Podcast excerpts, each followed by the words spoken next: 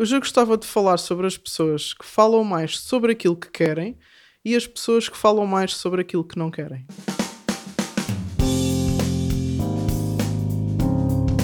Olá, eu sou a Nádia Tavares. Bem-vindo ao podcast A Dream Achieve, onde falamos sobre como alcançar o teu máximo potencial.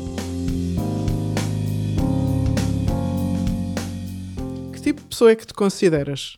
Costumas falar mais sobre aquilo que tu não queres ou mais sobre aquilo que tu queres? Por exemplo, costumas falar sobre não quereres perder o teu emprego, o não quereres ficar sozinho, não quereres ser pobre, ou não quereres chumbar de ano, ou ter uma má nota, ou não quereres perder um jogo, ou jogar mal, ou falas mais sobre o, o emprego que queres que te realize, ou que queres ter uma pessoa ao teu lado que te faça feliz, ou que queres ter boas condições financeiras, ou que queres ter uma boa nota no teste, ou a nota X, ou a média X, ou que queres ganhar o jogo, ou jogar bem, tens objetivos definidos.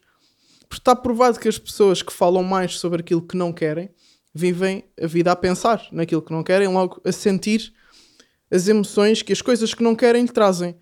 E logo acabam por ter determinados comportamentos de acordo com esse estado emocional e acabam por ter resultados de acordo com os pensamentos e com as palavras que dizem que é aquilo que não querem. Ou seja, se tu falas do que não queres, acabas por ter o que não queres, acabas por estar a fugir em vez de andar a perseguir o que queres. Então, neste caso, se tu descobriste que és uma pessoa que fala mais daquilo que não quer, o que fazer? Podes fazer um exercício durante alguns dias de eliminar a palavra não, eliminar as coisas que tu não queres do teu vocabulário, eliminar aquilo que tu não queres perder, eliminar aquilo que tu não queres ser, uh, eliminar as coisas que tu dizes que te queres afastar. Porque existem esses dois tipos de pessoas, as que se afastam de e as que perseguem algo.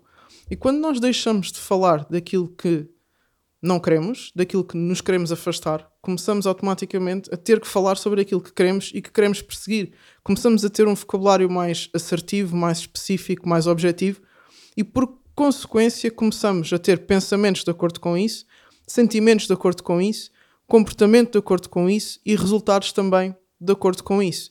Mudando o teu vocabulário, podes também mudar os teus resultados. Este foi o podcast da Dream Achieve, episódio número 17. Queres ou não queres?